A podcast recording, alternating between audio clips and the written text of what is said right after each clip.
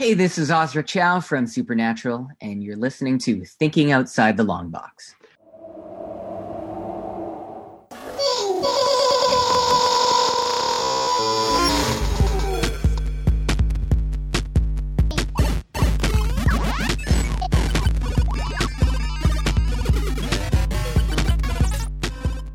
Hey, everybody, welcome to this interview episode of Thinking Outside the Long Box. As always, I am Gabe, and today we are going to be talking with Emily Swallow. Uh, you may remember her as Amara from Supernatural, and uh, you may not remember her, but she also was the armorer in Mandalorian, like a super memorable character, but we didn't get to see her face. uh, Emily, how are you doing today?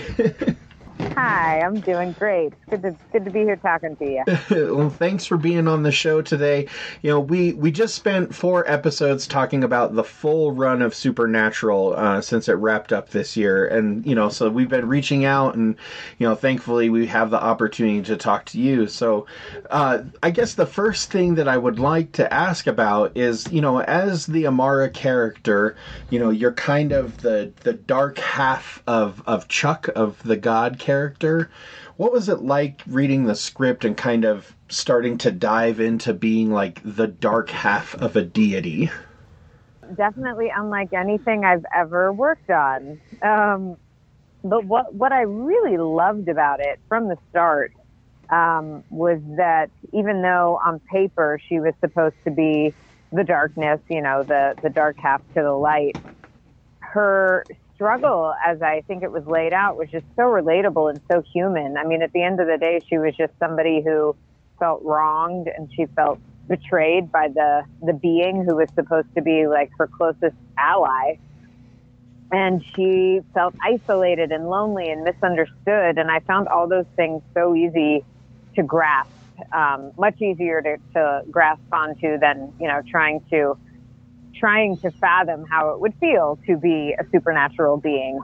So I really appreciated all those aspects of her character development. And then it made sense to me why she would act the way she did and why she didn't process those feelings in the healthiest way and oftentimes did uh, bring darkness. But um, I also really enjoyed how that sort of got turned on its head this last season, and, and what we thought we knew about dark and light definitely got uh, got very gray. right. So, you know, when you're when you're dealing with like these big concepts of like, you know, supernatural entities and being like effectively the second half of creation, was there was there anything that, you know, either you leaned on to like kind of touch on those big supernatural ideas or like anything that the the writers or creators like you know encouraged you to like read or or think about while you were doing the character? No there wasn't anything specific that they they told me to look at. And i sort of had to start on a much smaller level with the things i was just talking about and then go from there. And part of it to be honest was just being able to trust that you know, the, the first the first few episodes that I had to shoot where I was supposed to hold out my hand and I was told that some uh, special effect would, you know, be coming out of it and it would look really cool. When you're shooting that, you feel ridiculous. so I decided to really keep it simple for her. It felt like the more stillness she had, the more we kind of didn't know what was going on with her, and the more she just sort of watched and observed the more the audience would be able to fill in the blanks, I think. I think it was definitely a case where less is more. And I think that a lot of her power at the beginning sort of came from not quite knowing where where she was going to direct her focus next, where, you know, she was on this quest to find Chuck, but there were a lot of things along the way that caught her attention. And I think a lot of the mystery lent itself to then allowing the audience to imagine something bigger than I felt as, you know, me just trying to fill these shoes. And I think that the writing really helped it too. Rob and I, when we were sort of rehearsing on our own for the episode where we finally have this big confrontation, I mean, it felt Greek in in size. It felt like it was this this meeting of these gods like you would read about in uh, in mythology or in there, I, I definitely looked at um, different archetypes of, of darker beings and, and, you know, yin and yang and, and tried to find in various cultures what this idea of darkness is and what that stands for. And in, in sort of digging in my imagination to expand the idea of darkness and to embrace the idea that because we all have light, we also all have darkness and exploring what it would be like to sort of walk alongside that instead of constantly trying to stifle it. I think that that helped fill it out too. So it was sort of it, was a lot of a lot of different things on a on a minute level. It was just things that I could relate to in my life in terms of the relationship, and then sort of building out from there by thinking about other stories. I mean, one of the things that I think is so incredible about Supernatural is that it has created its own mythology, and so it sort of borrows from different traditions and different supernatural beings, and it's all it's all just stories that it's pulling in and kind of expanding for its own for its own use to create new stories. So in drawing from stories that I think are sort of in our collective consciousness, that was also a way that was uh, that helped me in thinking about it. And then I just kind of had to trust that that would translate, and that it feels like it did. It, it did. Like it's it's really interesting. You know, I, I I've read a lot on like Gnosticism, which is like a this very you know, kind of proto Christian idea. And a lot of what it's based around is this idea that, like, our universe was made in error because, like, mm. that God was supposed to create things with, like, his other half, and he just didn't. He just went out on his own and did it. So it was really interesting that, that that's effectively the plot of, of like, those last two wow. episodes that this you're in. the first time I've heard of that. So you're teaching me. That's really cool. that's, it's, it, as I was watching it, I was like, oh my gosh, they did something I've read about. it was really, it was really awesome. So it's pretty smart. when, you know, when you finally, you know, got to come back to the show and kind of have this this wrap up where you know you get to finally confront Chuck and like you guys kind of come together did that feel like extremely like cathartic in its finality or was that you know more bittersweet than anything it was definitely bittersweet because I feel like ultimately I loved the evolving of, of Amara's character and how much she was willing to get involved. Because in season 11 we saw her we saw her really just looking out for she was trying to get explanations and trying to um, turn around some of the wrongs that she felt had been had been carried out against her. And then ultimately what stopped her from allowing all of creation to be destroyed was was Dean recognizing that what she wanted was connection with her brother. And so, you know, she was she was pretty self-centered. And fortunately that decision allowed everything to live. But I think that she's in an even more difficult position in season 15 because now she's tried this out with Chuck. And, uh, you know, we like to imagine that they went to some family counseling and they, they were like lying on couches with their, you know, head to head. And clearly that did not work out in any happy ending sort of way. It sort of reinforced that these two people beings really can't get along for very long. And so then the question I think was, even though there was nothing major for Amara to gain by getting involved. She chose to. And we saw her at the beginning of the season um, just kind of spinning her reels in Reno, basically avoiding anything that would put her in a vulnerable position and just sort of enjoying all these new toys that she was playing with mm. on Earth. And then I think ultimately she does, she continued to have a great, a great feeling of of obligation and connection with Dean, I think that that connection was something that would never go away. And Um, I think that that was a large part of why she decided to try to talk some sense into Chuck. And so it was particularly heartbreaking to me to find out that Dean was lying to her. And I think that that moment where she finds out that he lied and there's really no hope in getting Chuck to go along with what she thinks would be the best ending. I think she just sort of she's sort of waving the white flag. I mean, she doesn't have hope anywhere else. So all that she can hope for is that there will be something good that comes from wiping the slate clean with him. But yeah, it was sort of, I was so thrilled to be back for that last season, but I would have loved a more triumphant ending for her. And it is nice to know that since Chuck ultimately did get defeated, I think that she's now a part of Jack, and that's probably a much more copacetic relationship than she was having with Chuck. Yeah, he Jack seems like a significantly nicer guy than Chuck. You know, Yeah. in the character sense, I'm sure as regular human beings, they're both great people. But Oh, yeah, Fantastic, yeah. so you know there's there's this moment where where you and Chuck are having a conversation and you you say to him like I guess it I guess you're the villain in this story. And he says to you vil- villains always get the best lines. What were some of your favorite uh, lines that you had like in those moments that you were a villain? Oh man, I just I loved a lot of the dry humor that they gave Amara, and I I honestly I can't really think of specific lines right now, but I love that.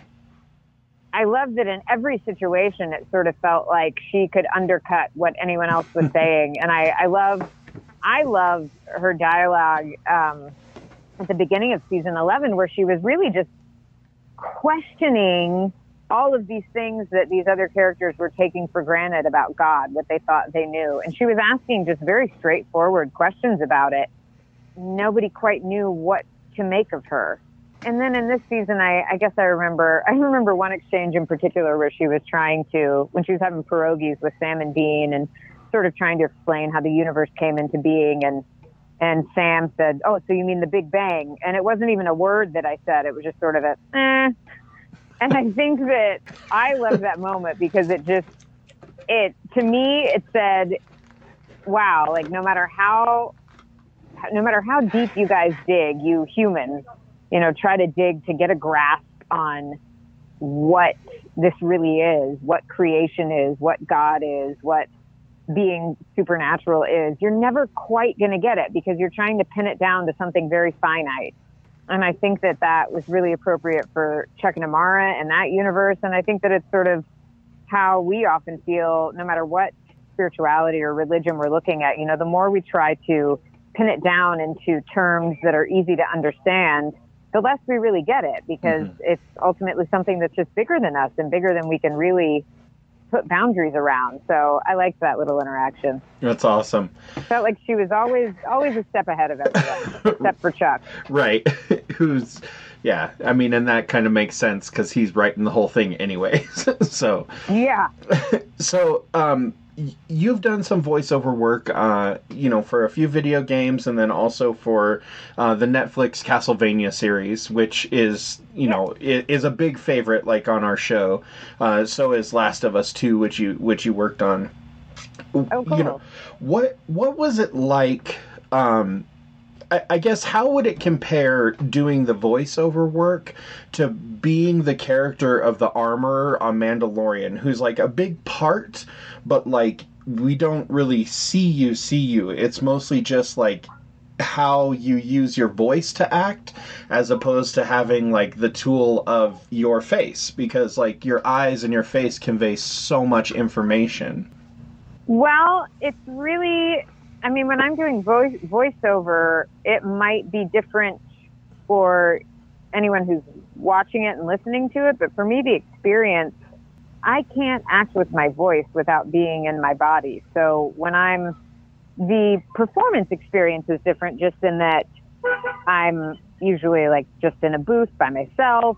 I might have the other people in the scene, but usually I don't. I remember that there was one particularly emotional scene that I was doing for Castlevania, and Graham McTavish was uh, on the other end of a phone, like across the country or maybe even across the ocean. I don't know.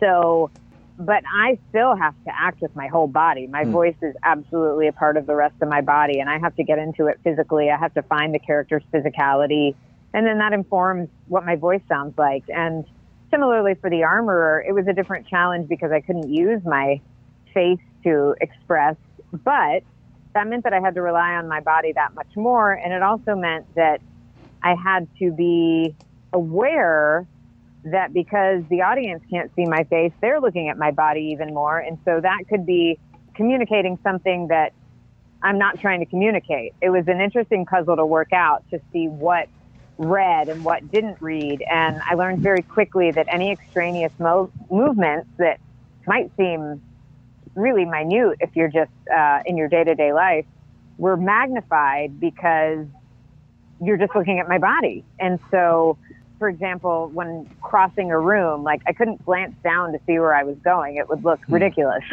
right. Um, but it was, I, I had done some mask work in grad school. And so I had worked a little bit with that kind of communication and, and, and I think, I'm sure that my face was still making expressions. Right. Just that I had to sort of feel whatever was going on through my entire body and not just rely on somebody seeing my face.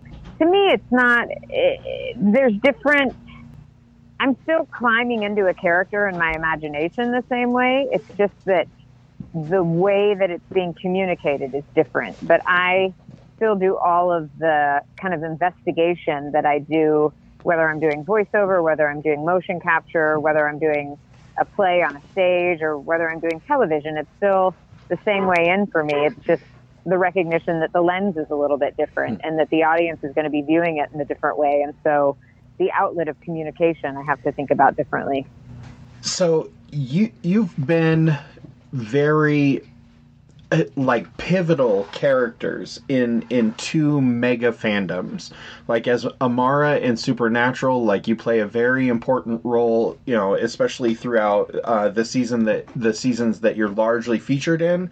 And then the character mm-hmm. of the armor is almost like the the narrator in a lot of ways for that first season of the mandalorian kind of moving you know the mando from from task to task. What's it like participating in two such big fandoms and becoming like a, a favorite on the show, each show so quickly. I mean, unreal. I, you know, I, I, I certainly didn't anticipate it.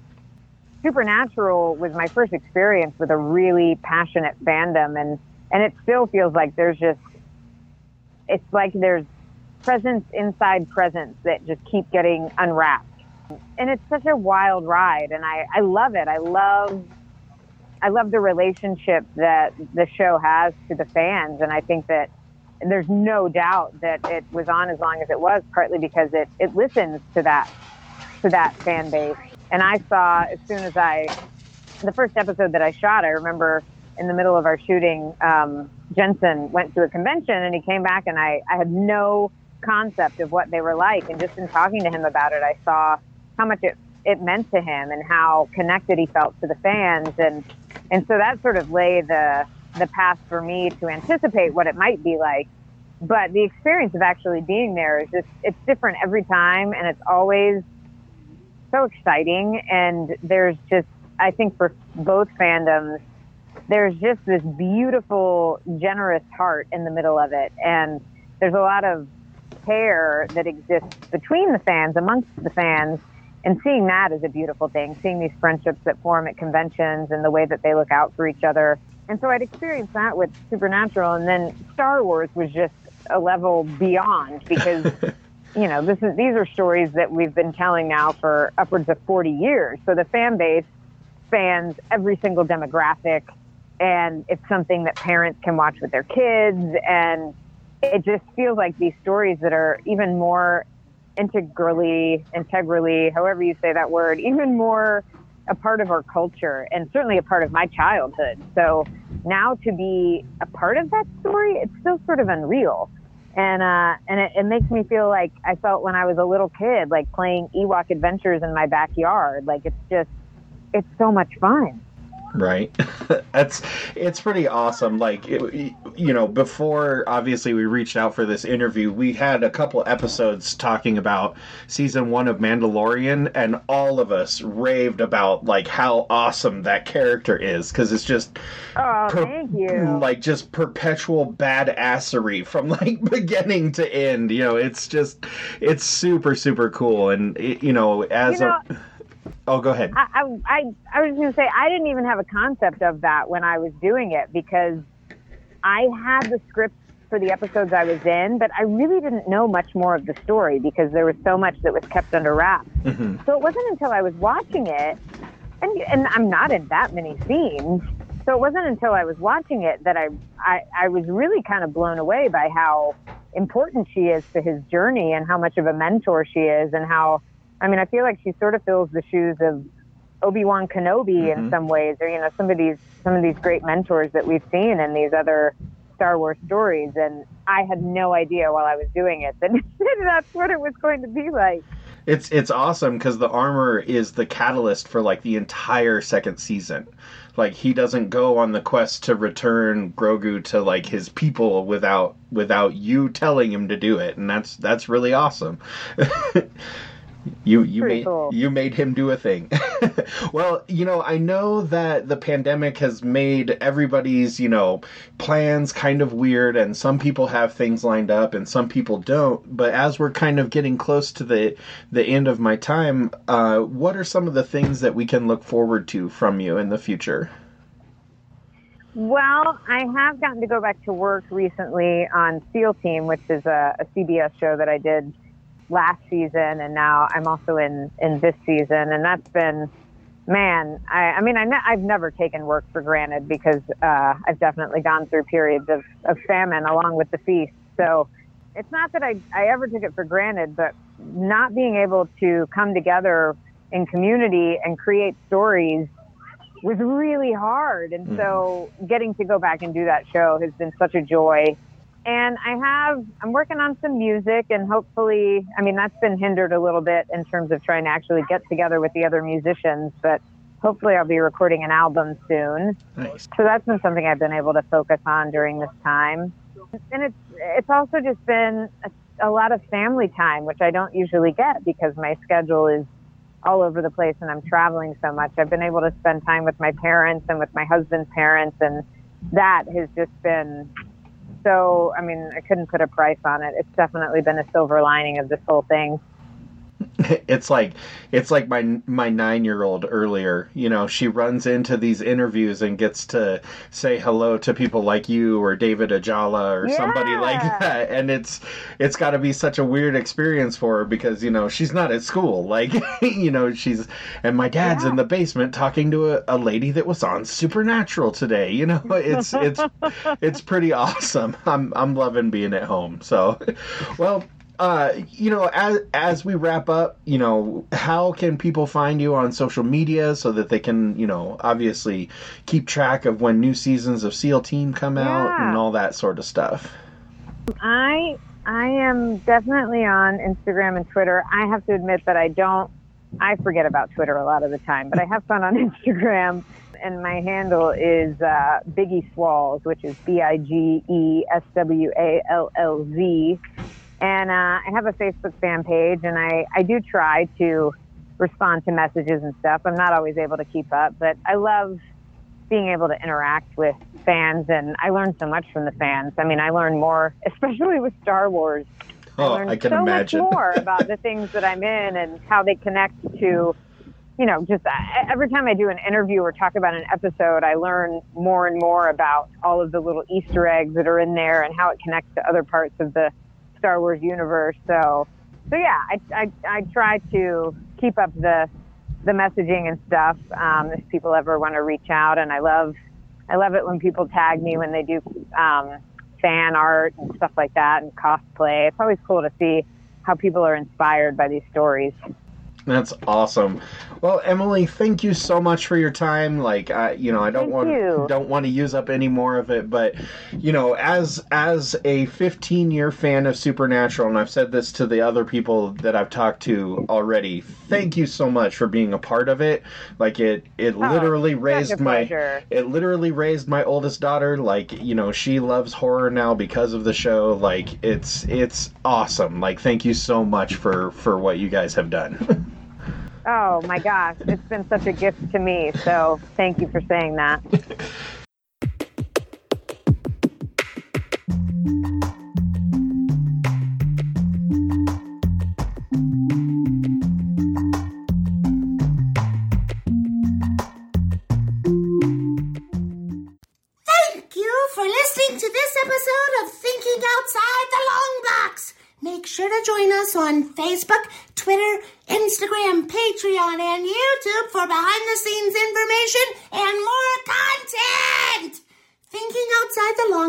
a. Ah!